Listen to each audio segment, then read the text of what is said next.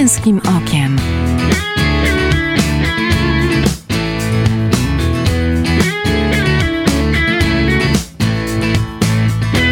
Zapraszam Michał Bondyra.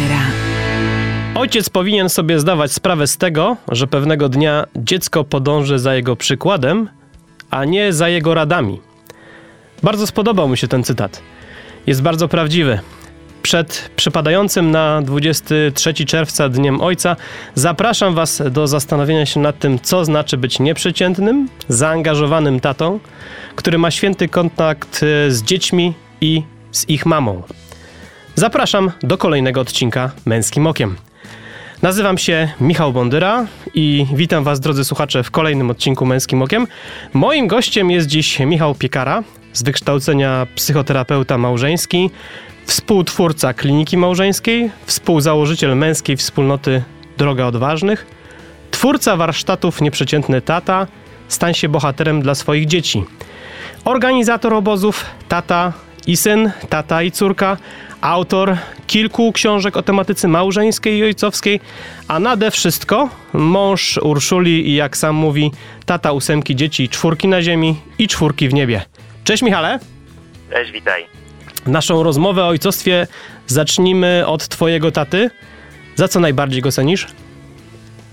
E, kiedy myślę o swoim tacie, to, to, to co chyba cenię w nim najbardziej, to to, że dał mi takie poczucie ogromnej stałości, takiego poczucia bezpieczeństwa, że zawsze będzie, że zawsze był gdzieś e, i dawał mi takie poczucie oparcia, e, ale też troszczył się o mój rozwój, żebym mógł się rozwijać w różnych kierunkach, dużo pracował, troszcząc się właśnie o to, żebym ja miał możliwość startu w dorosłość z jakimś przygotowaniem, z jakąś wiedzą, z jakimś rozwinięciem moich pasji, talentów.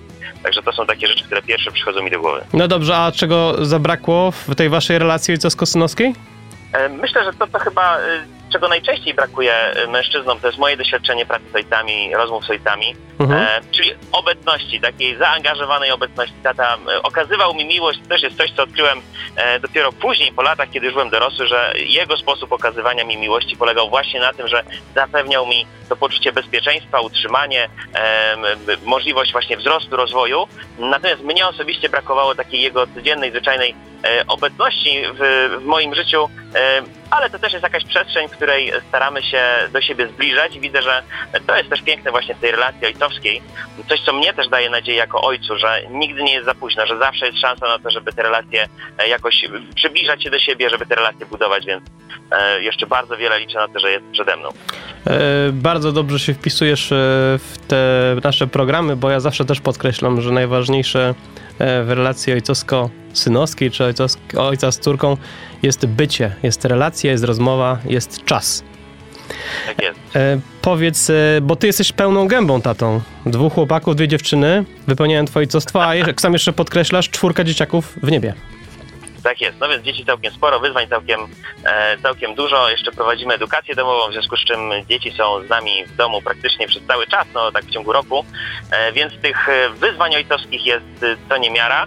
No ale też odkrywam ojcostwo jako swoją pasję, więc mhm. w ogóle moja przygoda z tym, żeby pracować z ojcami zaczęła się tak naprawdę od zetknięcia z moim własnym ojcostwem. E, I Chyba inaczej nie można. Chyba inaczej nie ma sensu też, e, ale to faktycznie tak u mnie się wydarzyło i to wydarzyło się, e, od razu powiem, nie dlatego, że miałem takie poczucie, że jestem takim fantastycznym tatą, więc teraz się będę tym dzielił, tylko przeciwnie, miałem takie doświadczenie pewnej nieporadności w moim kontakcie z dziećmi, szczególnie wtedy, kiedy właśnie najstarsza córa weszła w wiek nastoletni i nagle się okazało, że to, co działało przed chwilą, jeszcze wczoraj, dzisiaj już nie działa, a ja staję wobec nowych wyzwań. No i to zmusiło mnie do tego, żeby znowu szukać nowych sposobów, nowych dróg, jakiejś kreatywności takiej ojcowskiej. No i to był taki bardzo fascynujący czas mojego wzrostu e, i od tego właściwie zaczęła się moja przygoda z e, służbą wobec ojców. Mhm. E, także masz rację, wyzwań to. E, muszę o to zapytać, bo doświadczenie śmierci swoich dzieci jest nie do pozazdroszczenia. Powiedz, jak to z Ulą przeszliście? Jak w tym wszystkim się odnaleźliście, żeby mieć potem energię i radość, którą trzeba na co dzień dawać? Czy Julce, czy Emilce, czy Emanuelowi, czy Jonatanowi? E, bardzo takie głębokie pytanie. Znaczy, mamy takie doświadczenie e, z Ulcią, że e, różne trudności, których doświadczaliśmy w życiu, jakieś takie właśnie bardziej dramatyczne sytuacje, e, zawsze nas do siebie bardzo zbliżały. To jest mhm. coś, co, co, co, co jest dla mnie takim źródłem jakiejś takiej ogromnej radości, więc w tych stratach również byliśmy razem.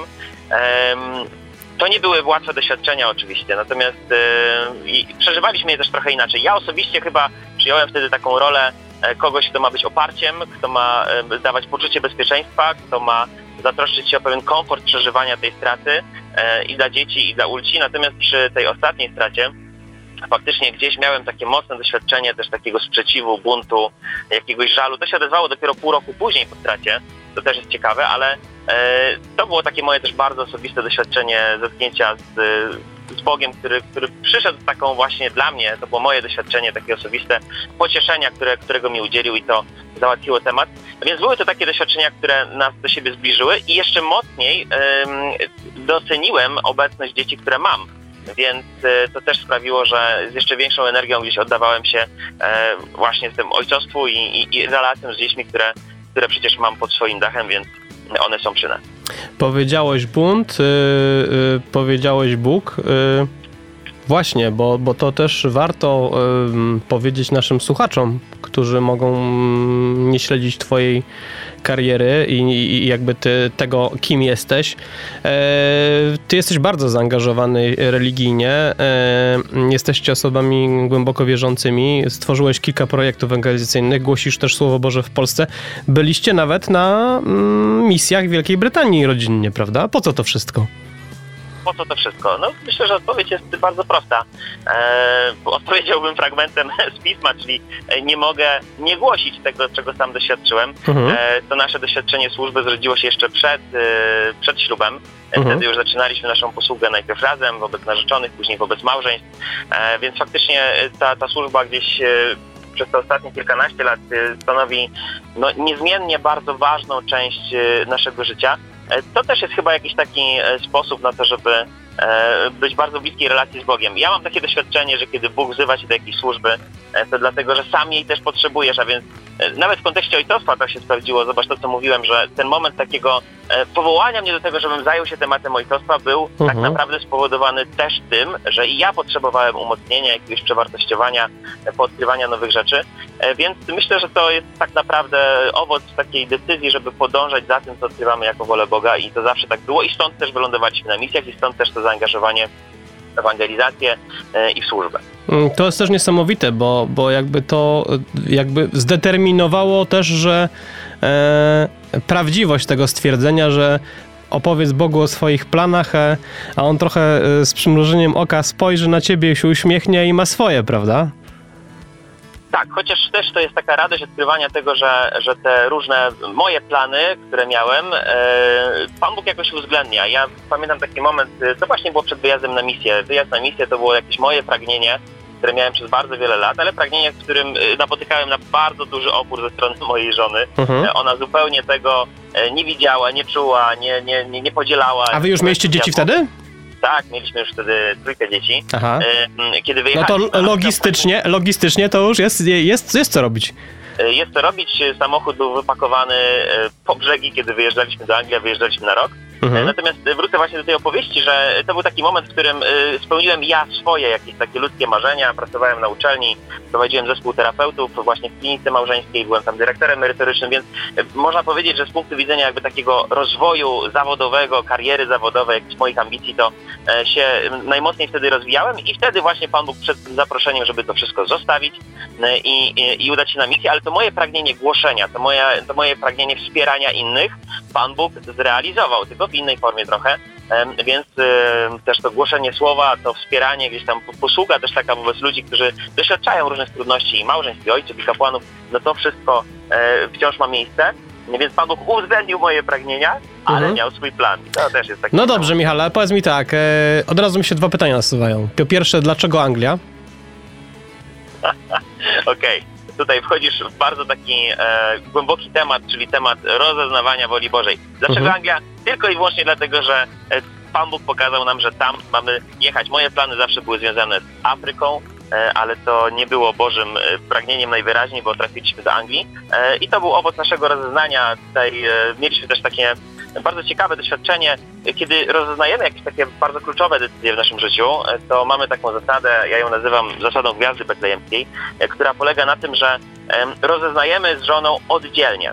Tę samą sprawę, ale oddzielnie. Dajemy sobie jakiś czas, kilka dni, tydzień na to, żeby to rozeznać, a później spotykamy się i dzielimy się tym, co indywidualnie rozeznaliśmy. I jeśli jest w tym jedność, no to e, mamy takie przekonanie, że to jest też coś, czego Pan Bóg od nas chce. Trochę tak jak właśnie mędrcy, którzy wyruszyli z różnych miejsc, e, ale trafili do, e, do Betlejem, prawda? Każdy szedł za gwiazdą z trochę innego kierunku, tak mówi nam e, pewna tradycja. e, Ale, Ale cel był wspólny. No właśnie, i tak odkryliśmy, że, że Anglia to było zaskoczeniem dla nas obojga, natomiast był to czas bardzo intensywny e, i wierzę bardzo owocny, nie tylko dla nas jako, jako dla rodziny, ale, ale przede wszystkim dla tych wszystkich, którym tam usługiwaliśmy. No dobrze, Michał. e, Jedziecie do Anglii, trójka dzieci, żona, ty, mm, mówisz e, głoszenie. Z tyłu głowy nie było tego, co z finansami, jak utrzymam rodzinę, jak sobie poradzę w zupełnie nowym środowisku?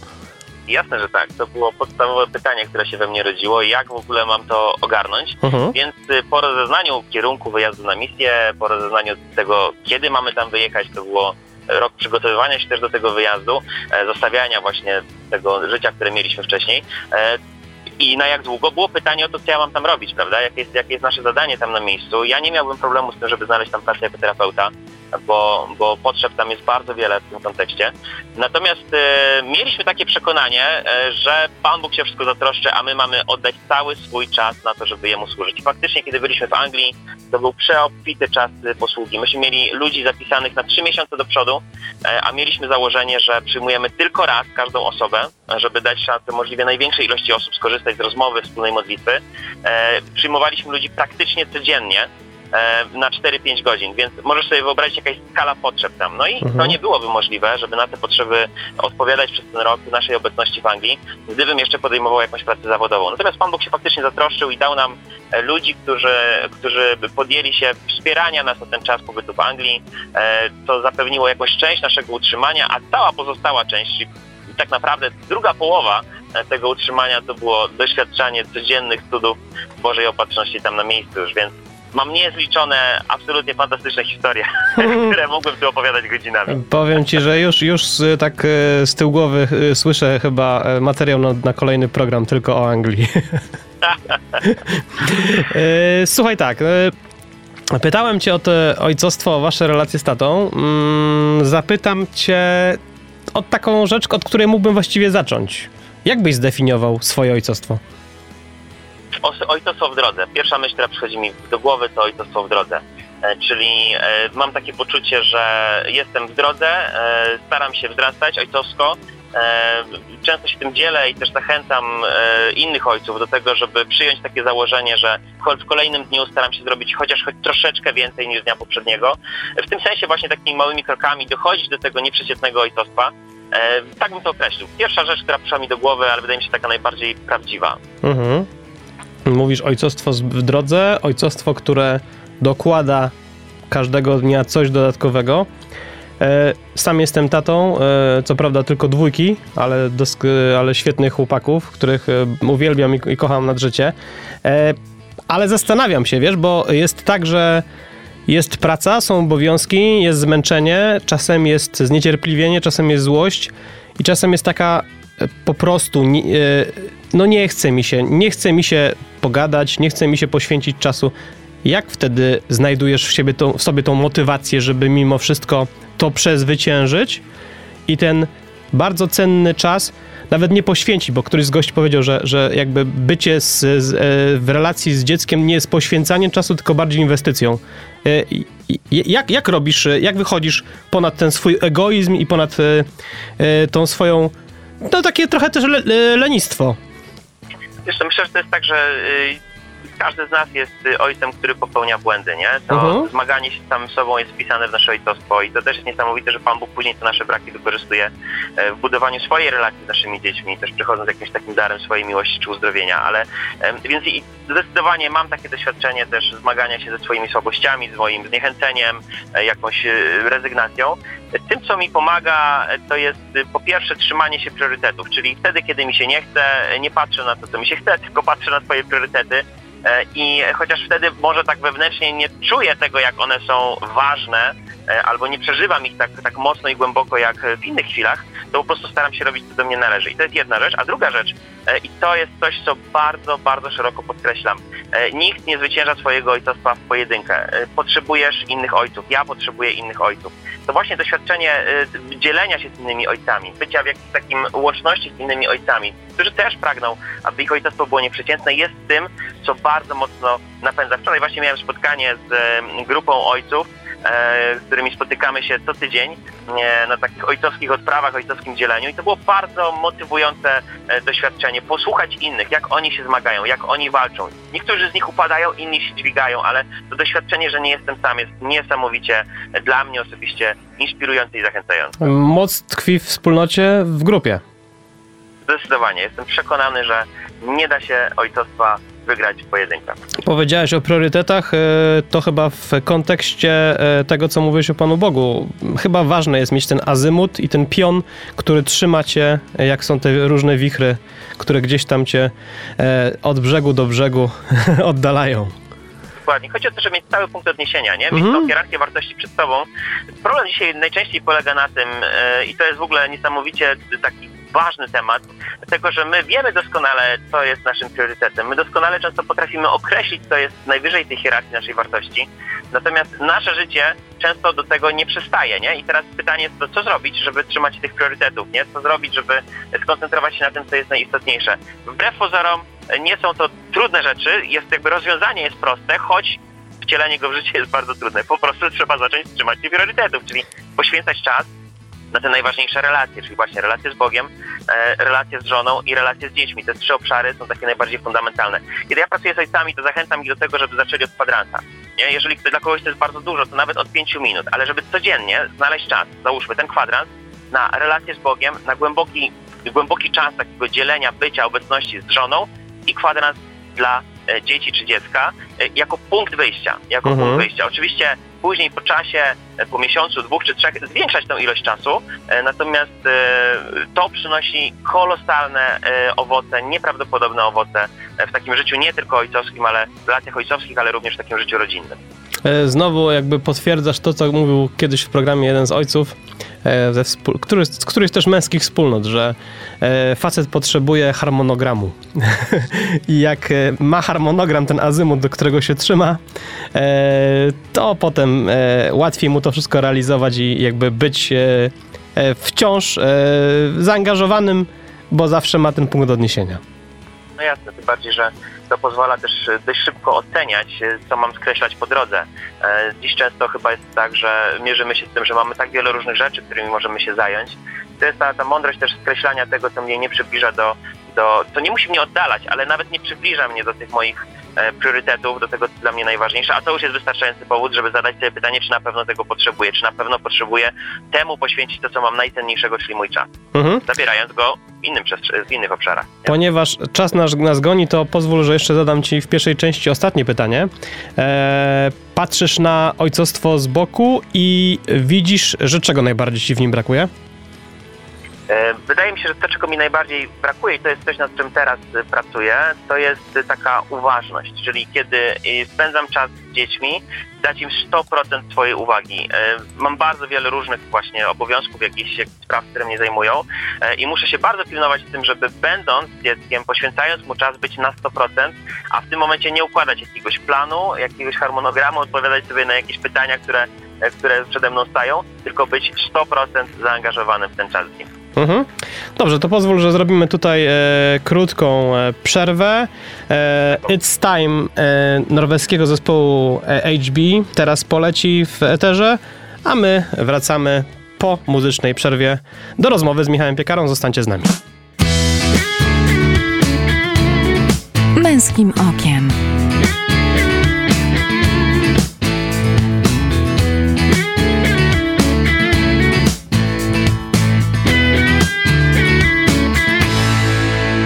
Witam po przerwie w Radio Emos. Słuchacie Męskim Okiem. Ja nazywam się Michał Bondyra, a my kontynuujemy naszą rozmowę e, gościem Michał Piekara z wykształcenia psychoterapeuta małżeński, współtwórca kliniki małżeńskiej, współzałożyciel męskiej wspólnoty Drogi Odważnych.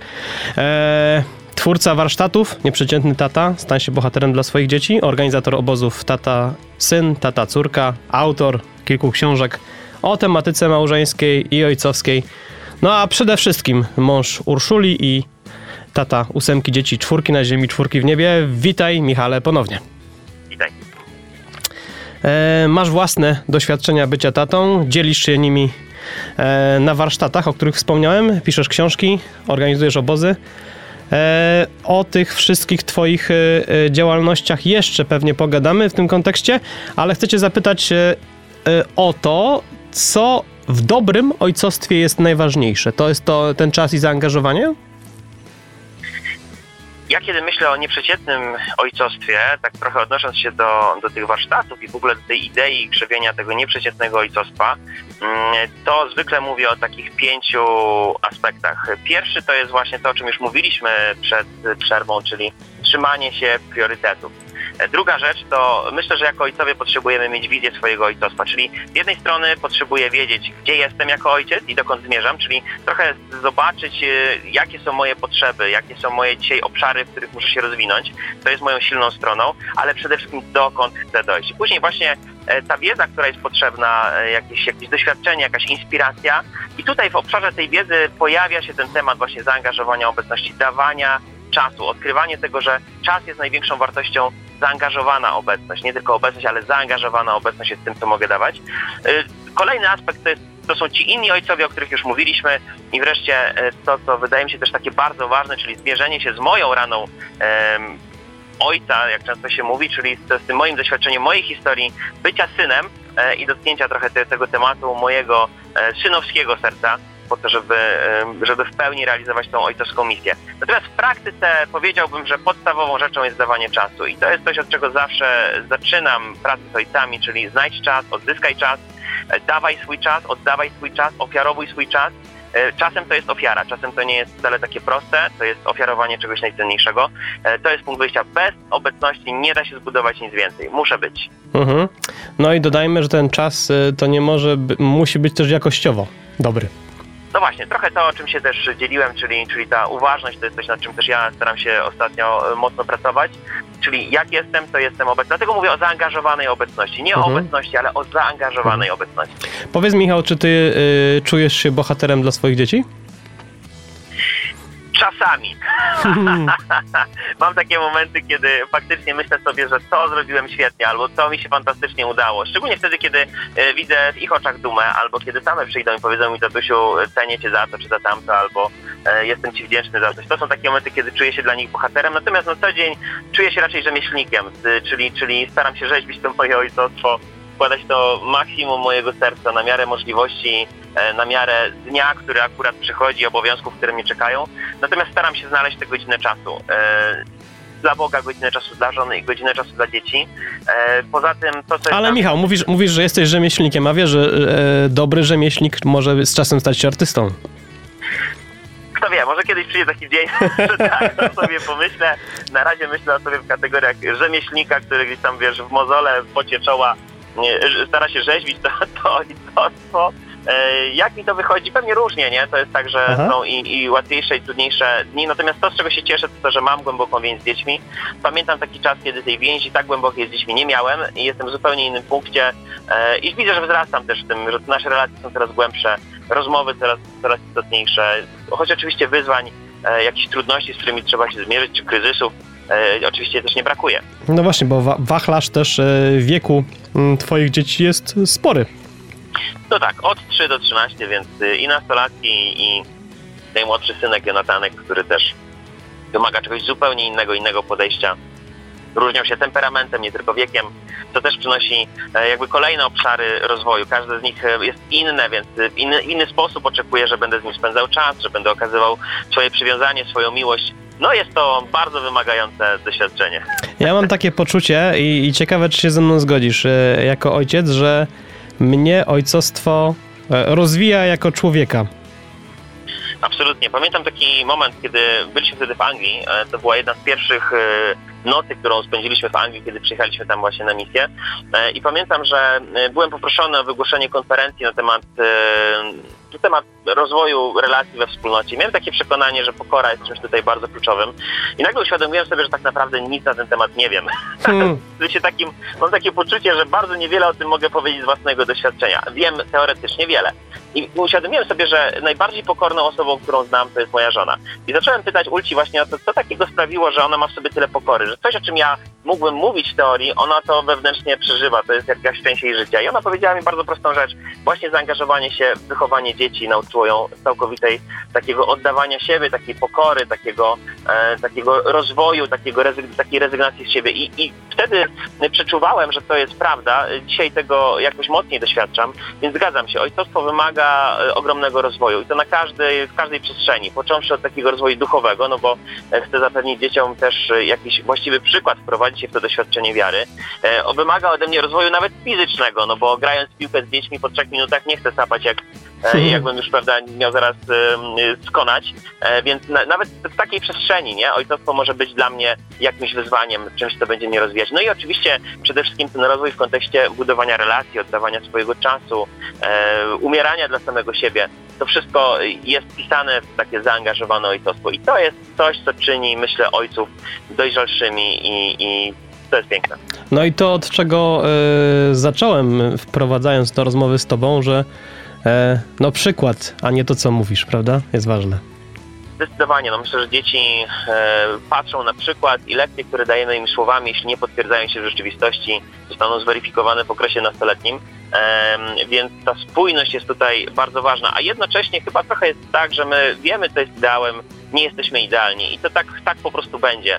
Więc potrzebujemy dzieciom mówić o tym, jaki jest wzorzec, jaki jest ten punkt odniesienia, jaki jest cel, do którego zmierzamy, ale jednocześnie nie bać się mówić o tym, że sam jestem w drodze. Więc y, czasem nawet przyjść do dziecka i przeprosić za swoje zachowanie. no, z tym, z tym miałem na początku, powiem Ci, najtrudniej, ale powiem Ci, że jak przepracowałem to w sobie, to to jest też chyba niesamowite. Mówię, że ty pokorze to jest chyba też taka dla, dla facetów, którzy mm, lubią mieć rację i lubią być trochę też egoistami. To jest taka naprawdę duża lekcja pokory. Zgadza się, ale myślę też, że to niesamowicie procentuje później w relacji z dziećmi. Bo dzieci, które widzą tatę, który potrafi przyjść i powiedzieć przepraszam, y, zawiniłem, to było nie w porządku, y, proszę cię o przebaczenie, to z jednej strony jest, y, myślę, wyraz ogromnej ojcowskiej siły, chociaż często ojcowie na początku przeżywają to w takich swoich wyobrażeniach jako przejaw słabości, a z drugiej strony też jest modelowanie w dziecku właśnie tego, że kiedy zrobię, kiedy nabroję, potrzebuję przyjść i prosić o przebaczenie. Więc chyba nie ma lepszej lekcji jak lekcja własnego, własnego przykładu. No to jest też lekcja z autentyczności. Zdecydowanie, zdecydowanie. Czyli ojcostwo, które nie jest oderwane od, od, od codziennego życia i od takich codziennych realiów. E, zapytałem cię o to, o, o, to, czy jesteś bohaterem dla swoich dzieci, bo trochę nawiązałem do e, tych twoich warsztatów. Nieprzeciętny tata e, stań się bohaterem dla swoich dzieci. Powiedz, te warsztaty dają klucz, są takim drogowskazem, jak ugryźć ten temat? To pewnie trzeba było, o to pewnie trzeba byłoby zapytać ojców, którzy brali udział w tych warsztatach, mhm. ale mam kontakt y, praktycznie z każdym z nich. Też jest niesamowite, że, że dosłownie na, na, na, palcach jednej ręki mogę policzyć tych ojców, z którymi dzisiaj nie mam już kontaktu, z pozostałymi mam taki nieustanny kontakt. Więc myślę, że tak, że to jest coś, co daje ogromny impuls do tego, żeby zaangażować się w ojcostwo. I taki był cel tych warsztatów, czyli te warsztaty rozpalają ojcowskie serce. To nie są warsztaty o tym, jak wychowywać dzieci. To są warsztaty o tym, jak wychować własne ojcowskie serce. I to chyba jest coś, co jest największym zaskoczeniem podczas tych warsztatów, ale ostatecznie przynosi największe owoce, bo ci mężczyźni po tym wspólnym weekendzie mają doświadczenie właśnie e, wspólnoty, tej braterskiej wspólnoty ojcowskiej. Mają doświadczenie jakiejś wiedzy, inspiracji, która pozwala im wejść e, mocniej, głębiej e, w to swoje ojcostwo. Oni też wychodzą z tych warsztatów z bardzo konkretną, precyzyjną, plastyczną wizją swojego ojcostwa. Czyli trochę to, o czym mówiłem, to jest kluczem do nieprzeciętnego ojcostwa. To jest punkt wyjścia, od razu powiem, to nie są warsztaty, które załatwiają temat, więc mm, to nie jest tak, że jak przyjedziesz na te warsztaty, to po tym weekendzie już wszystko jest inaczej. To jest coś, co otwiera drogę, jest linią startu, a nie linią mety. Mhm. Natomiast po tych warsztatach ja zapraszam do takiego, do udziału w takim programie wzrostu ojcowskiego, który jest dedykowany tylko dla tych, którzy wzięli udział w tych warsztatach i to już jest bardzo konkretna e, ojcowska praca małymi krokami, dzień po dniu, e, takiego wzrostu ojcowskiego. To trwa 4 e, miesiące, ale tu dokonują się najbardziej trwałe zmiany. Tutaj jest największa szansa na to, żeby coś realnie, faktycznie się zmieniło w tych, w tych ojcach i to przynosi ogromne owoce. E, na pewno fajną pomocą w tym wszystkim, o czym ty mówisz, e, są te obozy. Tata, syn, tata, córka, prawda? Zgadza się. To jest też taki czas, kiedy tata może mieć taki indywidualny, dedykowany czas. Kiedy pytałeś mnie o to, co jest kluczem do, do ojcostwa, jakaś taka konkretna rada, wskazówka może też dla naszych słuchaczy, Mhm. e, dla ojców, powiedziałbym i od tego zawsze zaczynam. Zwykle mówię ojcom, spróbuj znaleźć indywidualny czas każdym dzieckiem przynajmniej raz w tygodniu. Niech to będzie kwadrans 20 minut, pół godziny, ale z każdym dzieckiem indywidualnie. E, Bo to otwiera możliwość porozmawiania o rzeczach, o których dziecko nie będzie chciało rozmawiać, kiedy będzie na przykład w gronie rodzeństwa. E, To jest szansa na to, żeby poświęcić swoją uwagę w 100%, skoncentrować się właśnie na tym dziecku. Zrobić też coś, co jemu sprawi przyjemność. E, Pójść trochę za jego pragnieniami, za jego oczekiwaniami. No niesamowicie owocne e, doświadczenie. I właśnie te obozy tata, syn, tata, córka są doświadczeniem jednego ojca i jednego syna. Jednego ojca czy jednej córki, żeby ten czas był bardzo indywidualny. Chociaż muszę powiedzieć, że mm, znowu gdzieś tam podczas tych obozów wraca mi taka myśl, że kiedy siedzimy przy ognisku e, wieczorem, kiedy dzieci już e, są położone do spania i mamy taką ojcowską odprawę, takie ojcowskie dzielenie, które e, nierzadko kończy się grubo po północy, no to wówczas tak naprawdę okazuje się, że to najważniejsza przestrzeń pracy, żeby te relacje ojcowskie, relacje z dziećmi wzrastały, to jest praca ojców nad sobą. E, Więc okazuje się, że te, to danie tego czasu, te, te obozy są świetnym punktem wyjścia do odbudowy, do wzmocnienia relacji, do takiego impulsu e, i dania takiego sygnału dziecku, jesteś dla mnie ważne, ale e, ta praca ojcowska, moja osobista, jest tutaj najbardziej kluczowa. Praca, której często nie widać też. Mhm. E, wspomniałeś o ognisku, a powiedz, jak w ogóle wyglądają te obozy? Mm, to są takie, wiesz... Przebywanie to jedno, ale pewnie też, nie wiem, mm, zmagacie się, zmagają się ojcowie i dzieci z jakimiś trudnościami, coś wspólnie muszą robić? Jak to wygląda? Nie chciałbym za bardzo zdradzać programu. Nie będziemy spoilerować, okej? a, ale, ale mogę powiedzieć, że te obozy też się różnią. E, Obozy z Turką są trochę inne, są bardziej nastawione... Ale nie wiem, takie- e, to są, wiesz, to są hotele, czy to są namioty na przykład? Absolutnie nie. To jest obóz, więc namiot, gotowanie na ognisku, e, gotowanie w kociołku. Czy taki e, survival bardziej? Drewna. Bardziej tak survivalowo, dlatego że to doświadczenie e, robienia czegoś razem jest tu najbardziej kluczowe. To, co dzieci w ogóle, to jest ciekawe, to, co dzieci najczęściej pamiętają, w ogóle gdybyś się zastanowił ty nad sobą, czy nasi słuchacze, Mhm. jakie momenty najczęściej, najcieplej wspominasz ze swoim tatą, to większość z nas wymienia takie momenty, kiedy byliśmy indywidualnie razem i byliśmy poza domem. Więc to bycie w przyrodzie jest takim środowiskiem, w którym już natychmiast te relacje się zawiązują. Wspólne rozkładanie namiotu, znoszenie drewna, e, łupanie tego drewna. Każdy z tych elementów jest wspomnieniem, jest tworzeniem konkretnego wspomnienia, jest przebywaniem razem, jest współpracą. I to jest coś, co bardzo mocno jednoczy. Więc jest to oczywiście taki element survivalowy. Jest też aspekt taki mocno duchowy, e, takiego, takiego przybliżania się do siebie, pracy na relacji, e, więc jest to wszystko poprzeplatane. Te obozy dla córek są troszkę inne, e, obozy dla synów są bardziej takie survivalowe, natomiast jedne i drugie mają na celu dać szansę, by się do siebie zbliżyć. No Jednej i drugiej polecamy. Może też powiesz, gdzie e, szukać do ciebie kontaktu i, gdzie można jeszcze się, można się jeszcze zapisać na to obozy, czy już, czy już została lista E, zamknięta? Zależy od y, terminu, ale jeszcze e, miejsca są e, na te obozy wakacyjne. Mhm. E, Najłatwiej z nami się skontaktować w dwojaki sposób, albo pisząc maila e, na adres warsztaty małpawrajskiej.pl to jest właśnie to miejsce, które prowadzimy, nasze gospodarstwo takie naturalne, ekologiczne, permakulturowe, e, gdzie też mamy swoje zwierzęta, e, więc taka atmosfera właśnie blisko lasu, e, bardzo taki klimat e, obozowy, ale jednak też bezpieczny, nie jest to pośrodku e, lasu, gdzie, gdzie prawda jest jakieś e,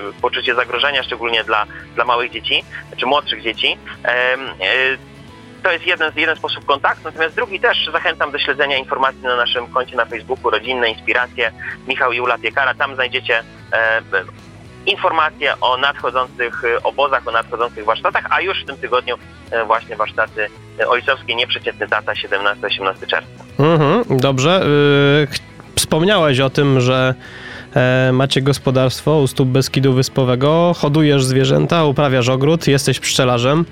E, Twoje dzieci, to na początku mówiłeś, że e, są w edukacji domowej.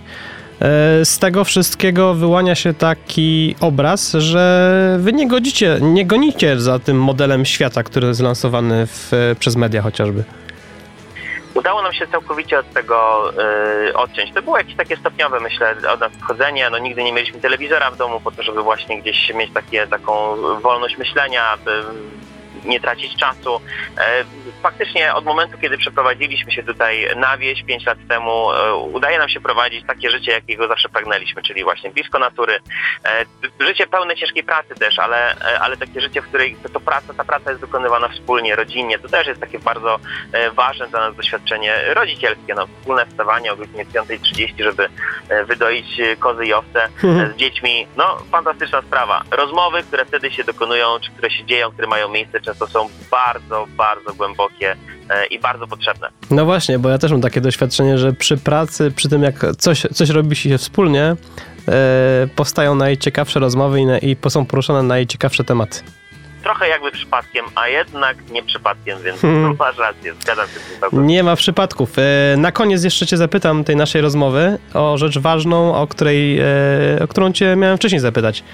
E, dobre relacje z dziećmi wpływają na dobre relacje z żoną, czy jest odwrotnie? Jedno i drugie. E, to jest też takie moje odkrycie, tak jak wspominałeś, jestem z wykształcenia terapeutą małżeńskim. Przez wiele lat szukałem odpowiedzi na pytanie, co zrobić, żeby zachęcić małżonków do tego, aby starali się budować te relacje małżeńskie coraz mocniej. Ja często napotykałem na taką sytuację, która jest bardzo powszechna, czyli że żona przychodzi do gabinetu, parkuje męża i mówi, proszę go naprawić, bo w naszym małżeństwie się nie układa, a on odpowiada, ale przecież wszystko jest w porządku, a poza tym nie będę wywlekał naszych spraw przed obcym facetem. Więc myślę, że mm, to trochę tak jest, że kiedy w małżeństwie jest jakiś rodzaj napięcia, kluczem do powrotu do zaangażowania małżeńskiego często właśnie jest ojcostwo. Ten sam mężczyzna jest gotów poświęcić bardzo wiele z siebie i dać bardzo wiele z siebie, e, żeby, żeby budować relację małżeńską ze względu na to, że widzi, jak to jest ważne i potrzebne z punktu widzenia dzieci. E, a z drugiej strony oczywiście silne relacje małżeńskie bardzo mocno e, też popychają w kierunku ojcostwa. No, żona, z którą jestem w bliskiej relacji przy, przyjaźni, takiej małżeńskiej przyjaźni, małżeńskiej miłości, jest najlepszym sprzymierzeńcem w, w moim ojcostwie. Mhm. O ojcostwie, o zaangażowaniu, o, o tym, jak być bohaterem e, swoich dzieci, jak ważne są relacje nie tylko z dziećmi, ale też e, z żoną, opowiadał dzisiaj e, Michał Piekara. Bardzo Ci dziękuję za to spotkanie. Dziękuję serdecznie. E, Michał Piekara, który jest, e, przypomnijmy, psychoterapeutą małżeńskim, e, współtwórcą Kliniki Małżeńskiej, współzałożycielem męskiej wspólnoty Droga Odważnych, twórcą warsztatów Nieprzeciętny Tata, stań się bohaterem dla swoich dzieci, na które też zapraszamy. I no i organizatorem obozów Tata, Syn, Tata, Córka. Mm, książki też popełnił o tematyce małżeńskiej i ojcowskiej. No i przede wszystkim jest mężem, a więc Uli i, i, i ósemki dzieci, w tym czwórki na ziemi i na niebie, czyli wie o czym mówi.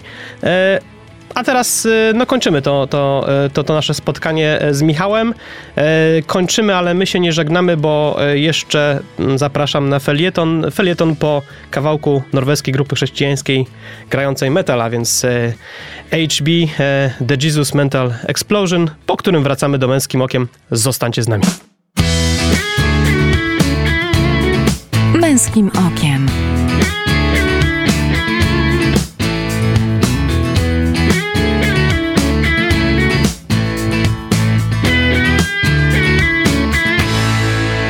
Witam po przerwie. W Męskim Okiem zapraszam na felieton. Na Dzień Ojca.